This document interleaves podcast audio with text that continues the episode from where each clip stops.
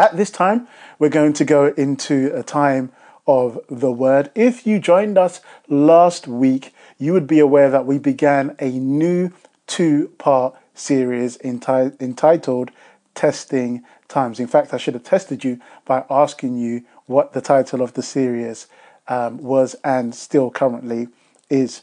I mentioned it was a short series, it's only two parts, so we started it last week and we are concluding it this week. But for those of you who were unable to join us uh, last week, just to give you a quick recap of what we covered last week. Last week, we started the series with a message that was entitled, Are You Being Tested? Are You Being Tested? And we looked at the fact that in life, life itself can test us. We looked at the fact that people could test us. And we looked at the fact that God Himself also does test us, and that testing is very much indeed a biblical concept.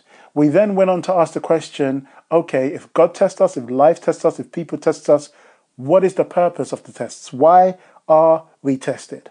And in doing so, we read 1 Peter chapter 1, verse 7, that reminds us that we are tested to see that our faith is genuine, to see that when it's tested by fire, it will come out gold. We looked at the fact that it's easy to praise God when things are going good it is easy to run to God when things are going bad. But whether things are going good or whether things are going bad, do we stay faithful to God through it all? We also learned a number of things about tests as a whole, which I will run through very quickly. We read, we learned that tests reveal whether you are growing or whether you're stagnant in your faith. We understood and learned that we must be prepared and ready for tests at all times. I alluded to the fact that in the academia world, you get to prepare and revise for a test that has an allotted date assigned to it. But in life, life, God, people can test you at any given time, so you have to revise and apply what you have learned in your Christian walk till date in that given moment. We also understood that a failed test means a reset and a passed test means a new level. And where the tests are passed, the levels get higher as well because God will reward each one according to his work. And of course, you can catch the podcast on our website. You can catch the video from last week as well on our website in order to hear and understand more pertaining to that. Today, the title of my series as we conclude uh, this series, the short two part series, is Tests You Will Face.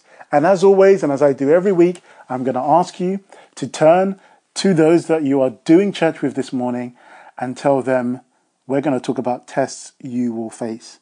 If you're by yourself, look in the mirror and tell yourself, hmm, we're going to talk about tests you will face. And of course, for everyone tuning in online, please put in the comments hashtag tests you will face. A lot of the points that I'm going to be speaking on today actually um, happen to align with some of the things that have been in the news and in the media of recent. Many of you don't need me to tell you that we've seen um, a number of different injustices that have been taking place in our day to day world, and namely so, we've uh, seen acts of racism um, that have not be, that are not acceptable and never will be acceptable uh, taking place in our day to day world. And a lot of what I'm going to say today and a lot of the examples that I have are going to relate to what's been happening in our world of recent. But I'd like you to turn in your Bibles, please, to our foundation scripture for this series, which is taken from John chapter 6, verses 5 to 6. And of course, as always, I am reading from the New King James Version unless otherwise stated. John chapter 6, verses 5 to 6 reads as follows Then Jesus lifted up his eyes and seeing a great multitude coming toward him, he said to Philip, Where shall we buy bread that these may eat? But he said, This he said to test him. This he said to test him, for he himself knew what he would do. The reality is, is that we will face many tests in life. We will. But today I want to bring three tests that you will face to your attention. You might be facing them now. If you're not, you certainly will be in the days to come. And should you be taking note, please pay careful attention to these tests that you will face. The first test that I want to bring to your attention this morning that you will face is the test of doing. The test of doing. In the scripture that we just read, our foundational scripture in John 6, verses 5 to 6, the disciples had a predicament ahead of them. They had thousands of people who were hungry and yet had no food.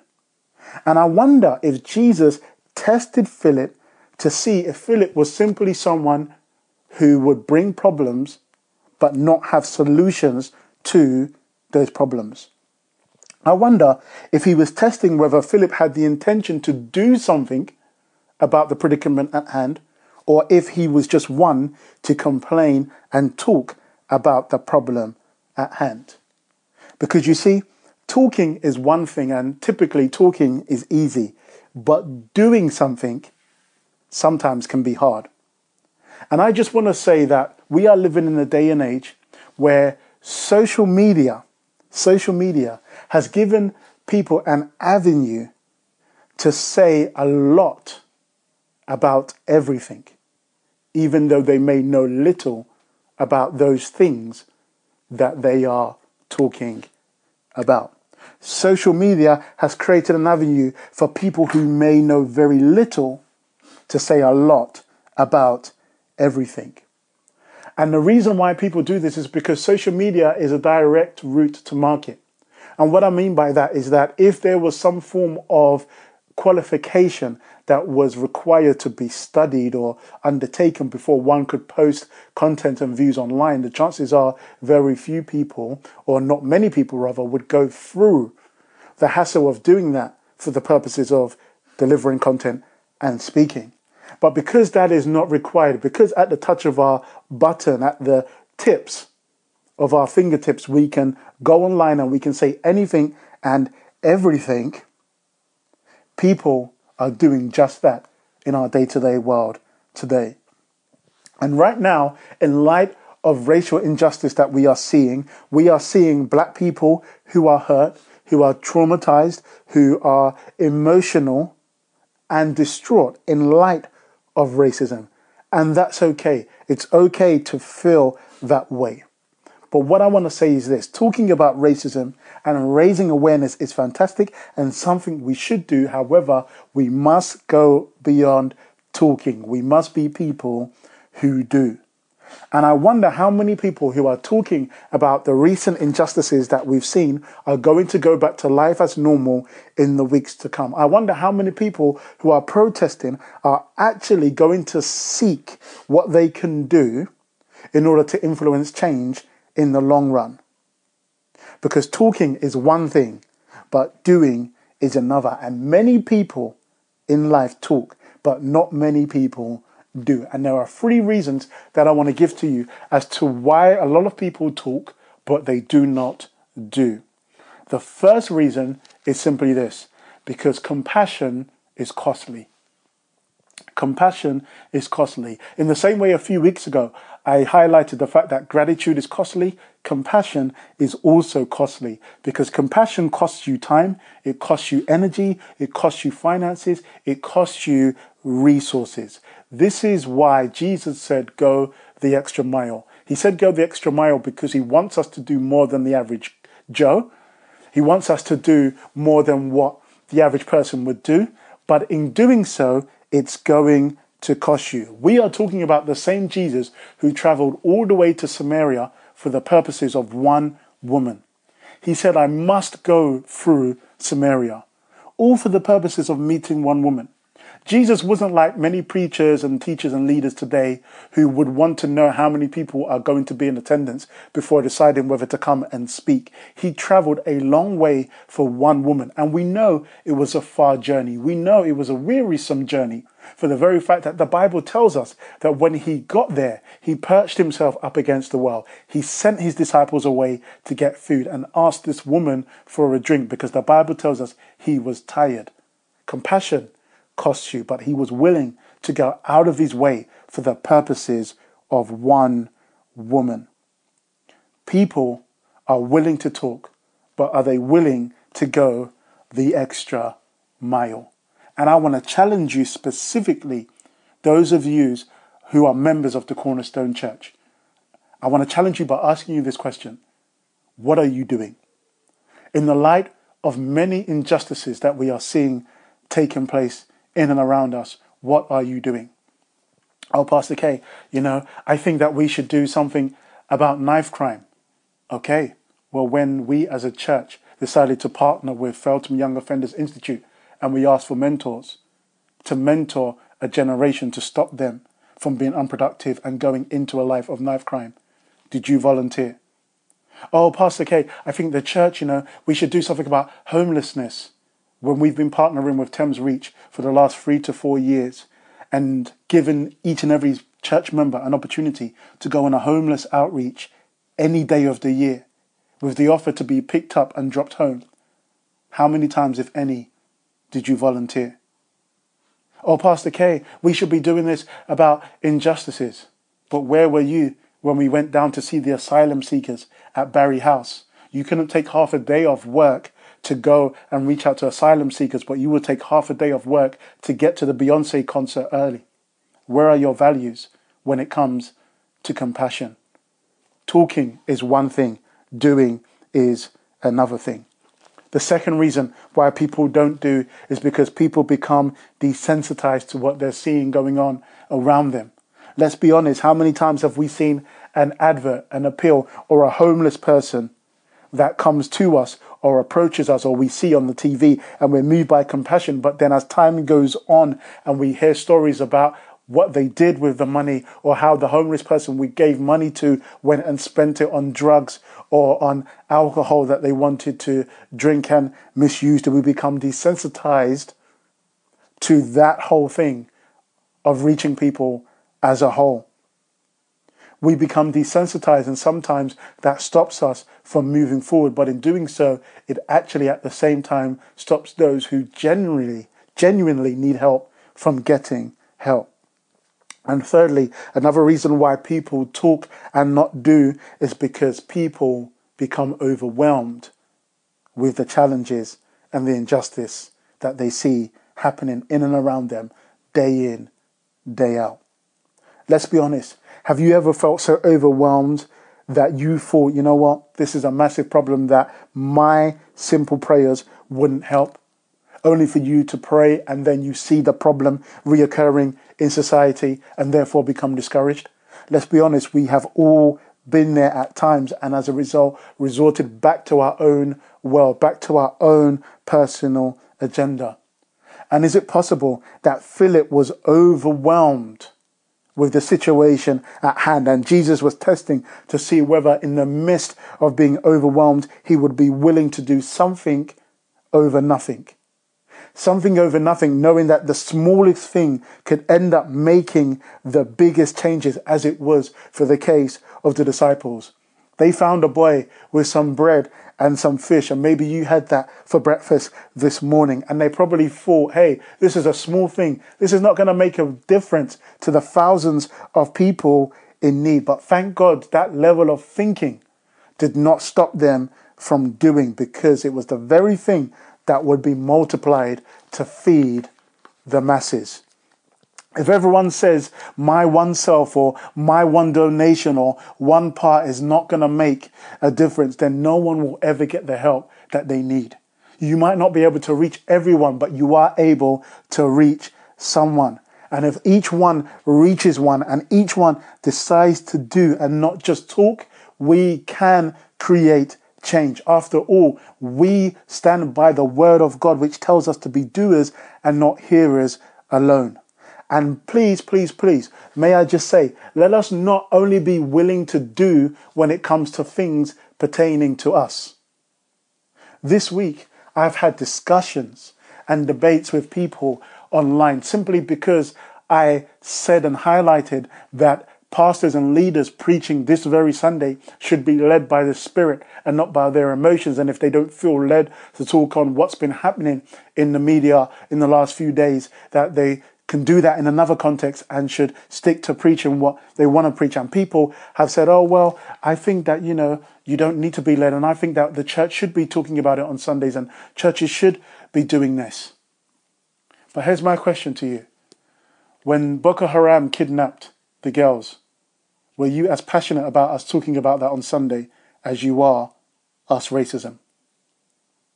When Asian people, specifically Chinese people, were being racially attacked and abused under the guise that they brought coronavirus to this country, were you speaking out saying we should talk about that on Sunday?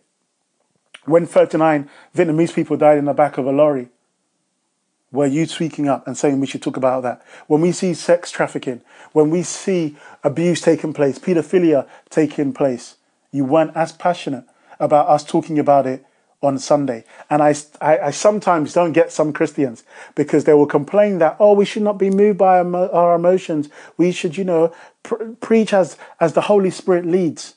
But then when there's something pertaining to us, oh no, you don't need to be led by the Holy Spirit. You should just address the matter. Which one is it? Or is it that now that it's pertaining to you, it becomes a big thing? And therefore you're complaining that others are not standing up for what you believe but do you stand up for what others believe? Because let me tell you this Jesus dislikes all injustice. He doesn't segregate racism from injustice as a whole. He hates and dislikes injustice as a whole, and that includes racism, that includes abuse, that includes trafficking. And we need to be people who don't just get caught up in our emotions, but actually get caught up in doing. And may I add, if some of us were as passionate about the gospel as we have been racism, then maybe we would have a heart about injustice as a whole and not just the injustice that pertains to us. In fact, if some of us spoke and shared the gospel as much as we have spoken about injustice over the last few days pertaining to racism, and we saw the gospel spread like this pandemic has spread, trust me, we would see a revival in this land. If people had come to me and said, listen, we should be talking about gospel and we should be talking about evangelizing and reaching our neighbors in, in need with the good news of the gospel. If people were only as passionate about that as they were in justice, then trust me, we would see revival in our land. And let me just add once again, and I'll be honest, in saying this. I'm somewhat concerned that I find people who are very quick to talk about what the church should and shouldn't be doing in this situation when they don't do that in any other sphere. I mean, if you sit down with a medical doctor, you respect the fact that they've studied for seven years.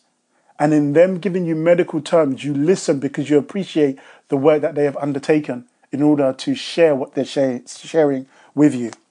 Likewise, if a lawyer has studied their course and they're giving you information on the law, you pay attention and you appreciate that.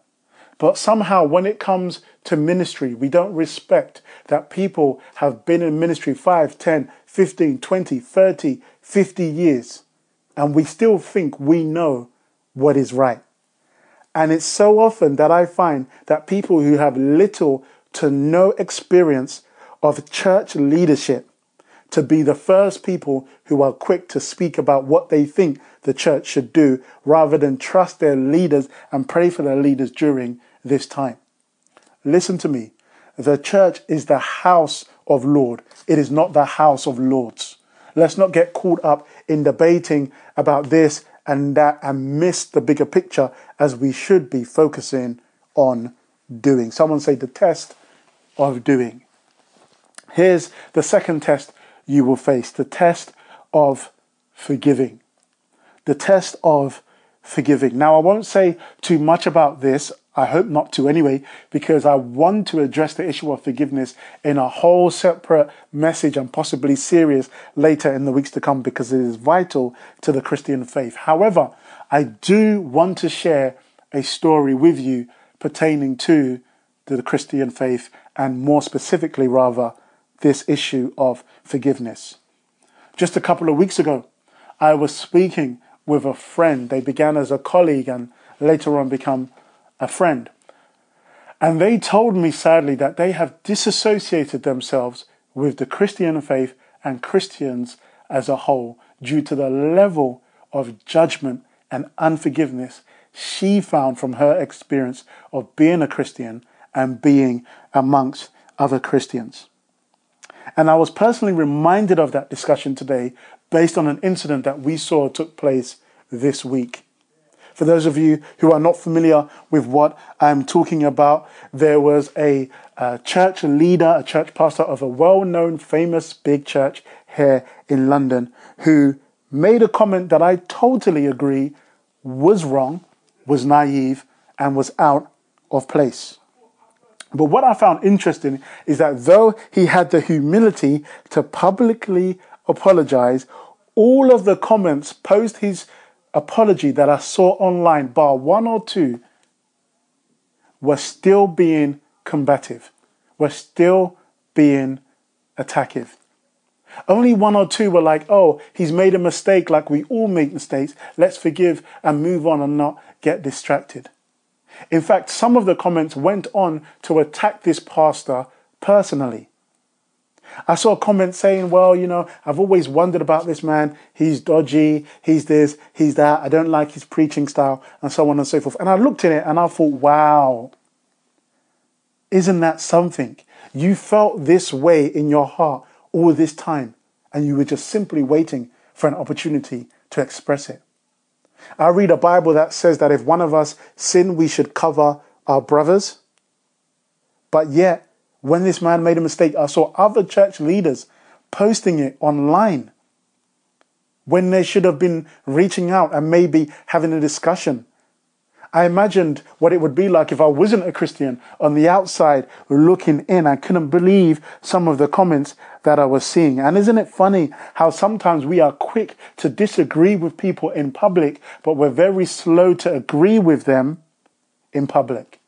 We want to shame and name and debate and discuss publicly with them, but when they do something they agree with or we agree with, we do that in private instead of in public. Isn't it funny how we're ready to point the finger at people rather than actually realize that we're all humans and we make mistakes? Isn't it interesting how we live in a day and age where people remember the negative over the positive? Isn't it interesting that we live in a day and age where people are no longer for people as they are for what people are for? In case you missed that, let me break it down to you so that you understand. A pastor friend of mine was once discouraged at the state of his church. And I said that for some people, you've got to understand the church is like an airport. People go to an airport as long as you are flying where they want to go, as long as you're taking them where they want to be. But the moment you stop flying to their destination, they had no loyalty to the airport. And so they would go and find another airport. And it's interesting because many of us these days, we are only loyal to people based on where they're taking us. Hence, when they make a mistake, we're quick to point the finger, but we're not loyal to them as a whole. And you will be tested with the test of forgiving when it comes to what people do to you personally and when it comes to the injustices that we see around us. And if we keep backbiting at one another, if we keep holding unforgiveness in our heart towards one another, then let me tell you this a kingdom divided amongst itself will not and cannot stand. And we can't do anything in society if we can't be one within our body. The test of forgiving is your ability to see how Jesus treated the woman at the well. It is to see how Jesus treated the adulterous woman and exercise forgiveness likewise. Not just to read on forgiveness and become distracted from the bigger picture. Not just to pose images and videos that provoke raw feelings in one another under the guise of bringing awareness to a situation that you haven't even prayed against or about. In fact, in light of recent racist attacks, can you say of those who have caused such like Jesus, forgive them for they know not what they do? Can you reach into the depth of your heart and say, Lord, on behalf of Derek Chauvin, on behalf of J.A. Kueng, on behalf of Thao, on behalf of Thomas Lane, forgive these four officers for they know not what they do.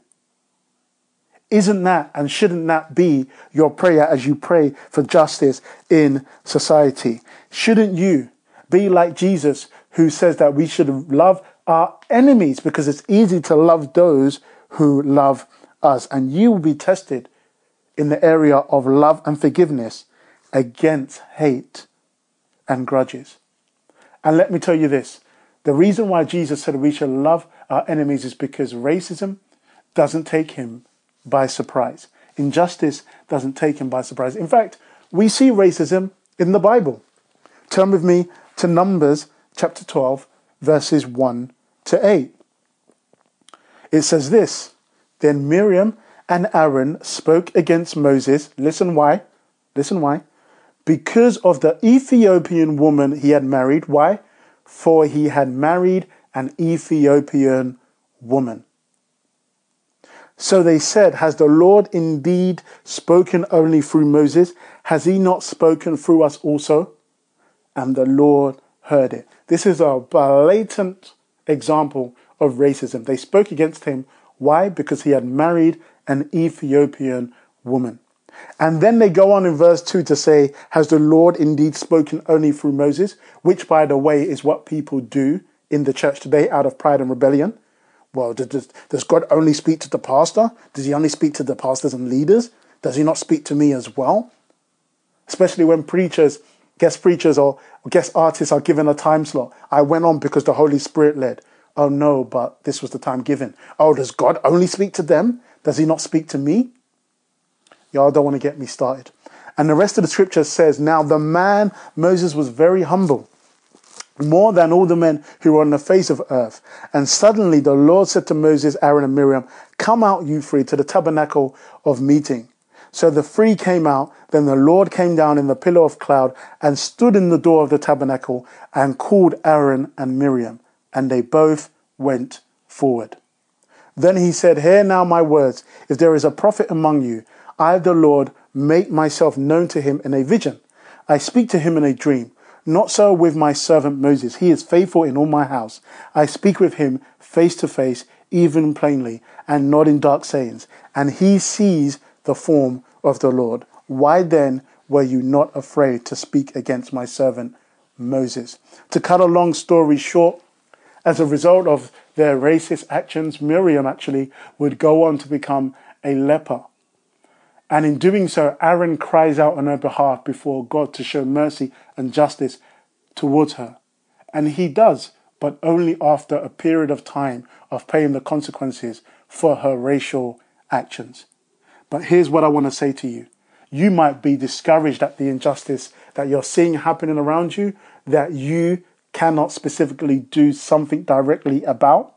You might be able to do something indirectly that will affect it directly, but maybe you're upset because you wish you could do something directly that you cannot. I want to tell you that God sees the injustice. As he heard, even though Moses wasn't there, in the same way, he hears and sees the injustices that are taking place in and around us, and he will reward each one according to his works, good or bad. So please be encouraged that God is in control and the ultimate rewarder of men.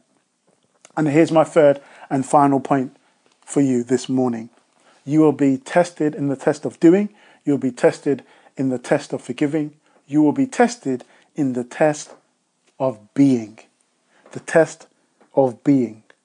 Being present in His presence, being still, being centered in Him in the midst of everything that is happening in and around us and the storms that may be taking place in your life.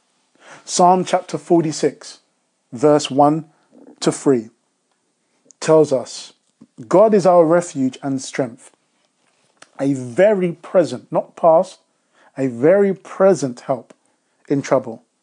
Therefore, we will not fear, even though the earth be removed, even though there are challenges in society, even though there is a pandemic taking place, and though the mountains be carried away into the mist, be carried into the midst of the sea, though its waters roar and be troubled, though the mountains shake with its swelling, we ought to be still and know that this earth is his footstool. In verses 10 and 11 of that verse, of that same Psalm chapter 46, it says, Be still and know that I am God. I will be exalted among the nations. I will be exalted in the earth. The Lord of hosts is with us. The God of Jacob is our refuge. You see, the test of being is about standing firm in your faith in the midst of what has been an unexpected and unprecedented 2020 thus far.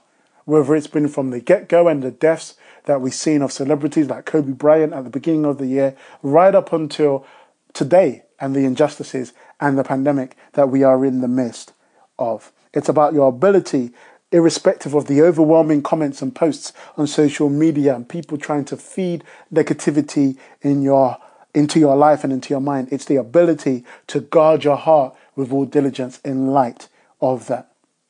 It is the ability to be like David in Psalm chapter 62, verses 5 to 8, who says, My soul waits silently for God alone, for my expectation is from Him, not from man, not from the government, from Him. He only is my rock and my salvation. He is my defense. I shall not be moved. In God is my salvation and my glory, the rock of my strength, and my refuge is in God. Trust in Him at all times, you people.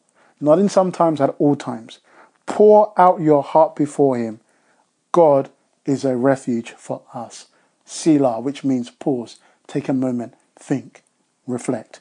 God is a refuge for us. Can I encourage you? Now is a time for believers to stand firm in their belief, to be reassured in their conviction during these testing times, and to pass the tests that God, people, and life throws your way, including the test of doing, forgiving, and being. A lot of the examples that I've given you today are re- in reference to things that are going on in our day to day world.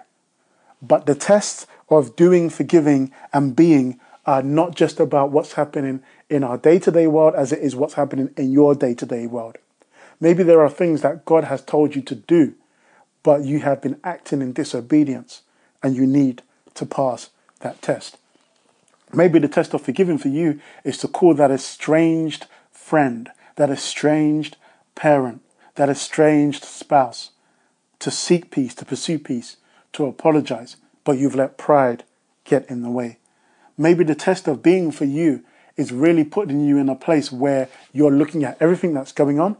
You're walking in fear, and God is showing you actually your faith is not where and how it should be.